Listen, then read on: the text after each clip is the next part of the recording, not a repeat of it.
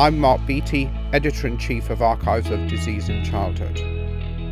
In this podcast, I'd like to highlight some of the July content. The first article I'd like to cover relates to the important issue of anxiety disorders in childhood.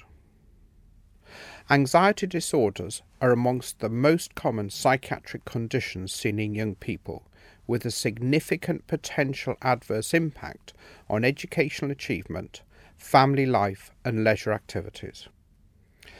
Anxiety disorders often coexist with other medical, psychiatric, and behavioural disorders.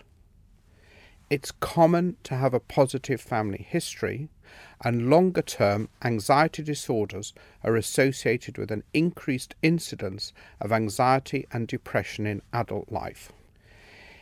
In this issue, Creswell and colleagues discuss the assessment and management specific phobias, separation anxiety disorder, social anxiety disorder, panic disorder, and agoraphobia. The evidence base and practicalities of cognitive behavioral therapy are discussed, including low intensity interventions that have been proposed as a means to improve access. The risks and benefits of pharmacological interventions are discussed with the authors advising caution about routine use. This review is comprehensive and helpful and essential reading for clinicians who regularly see children and adolescents with medical disorders where anxiety is a significant factor and intervention may impact. The second article I'd like to cover relates to abandonment of childhood cancer treatment. It's interesting and thought provoking. Abandonment of childhood cancer treatment is a major contributor to treatment failure in low income countries and virtually unknown in high income countries. The reasons for this are complex. In this month's issue, Njuguna and colleagues explore this in a descriptive study using semi structured questionnaires to interview families of childhood cancer patients diagnosed between 2007 and 2009 who'd abandoned treatment at the Moi Teaching and Referral Hospital in Kenya. There were 222 children diagnosed with treatment and outcome documented in 180. Of these, 98 abandoned treatment. 53 families were traceable and 46 agreed to be interviewed. The reasons for treatment abandonment were financial difficulties in just under half, inadequate access to health insurance in 27%, and transportation difficulties in 23%. There were many more reasons which are listed in the paper. Most abandoned treatment was after three months. Of the 46 children, only nine, that's 20%, were still alive at the point of family interview, of which six looked healthy. This is an important paper. Change requires improved access to health insurance, financial and transportation support, parental education, psychosocial guidance, and improved communication.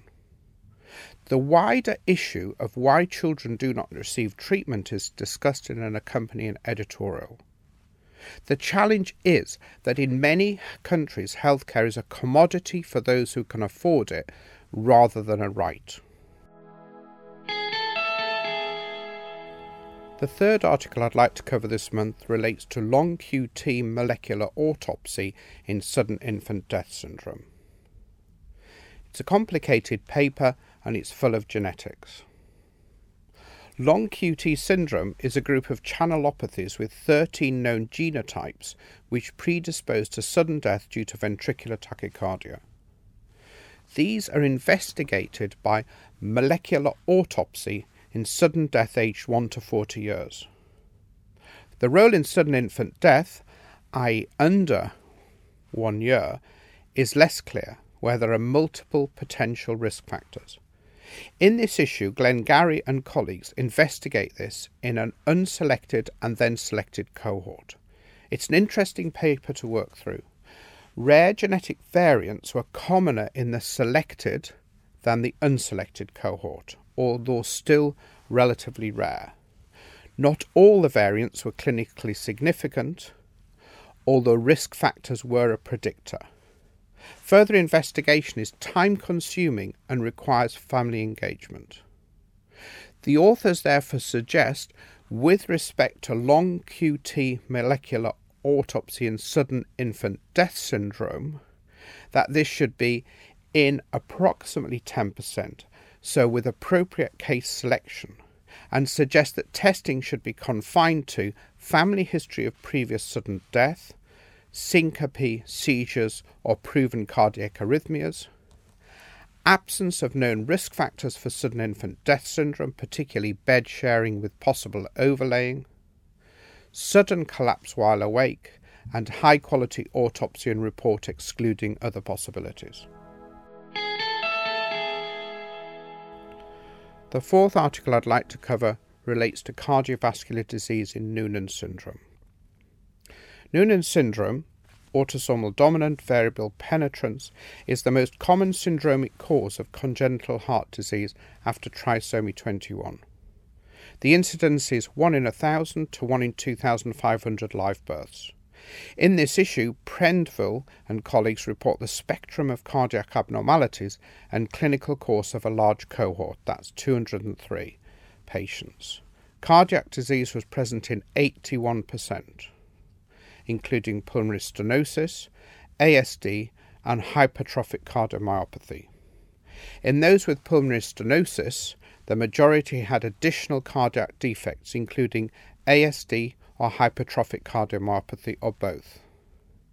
A genetic mutation of the RAS MAP signaling pathway was identified in 62%, with specific phenotype genotype associations for different cardiac defects. The outcome data is of interest, with median age at last follow up being 14 years. Surgery, that's 35 patients, or percutaneous balloon valvuloplasty, that's 43 patients, was required in 47% with pulmonary stenosis.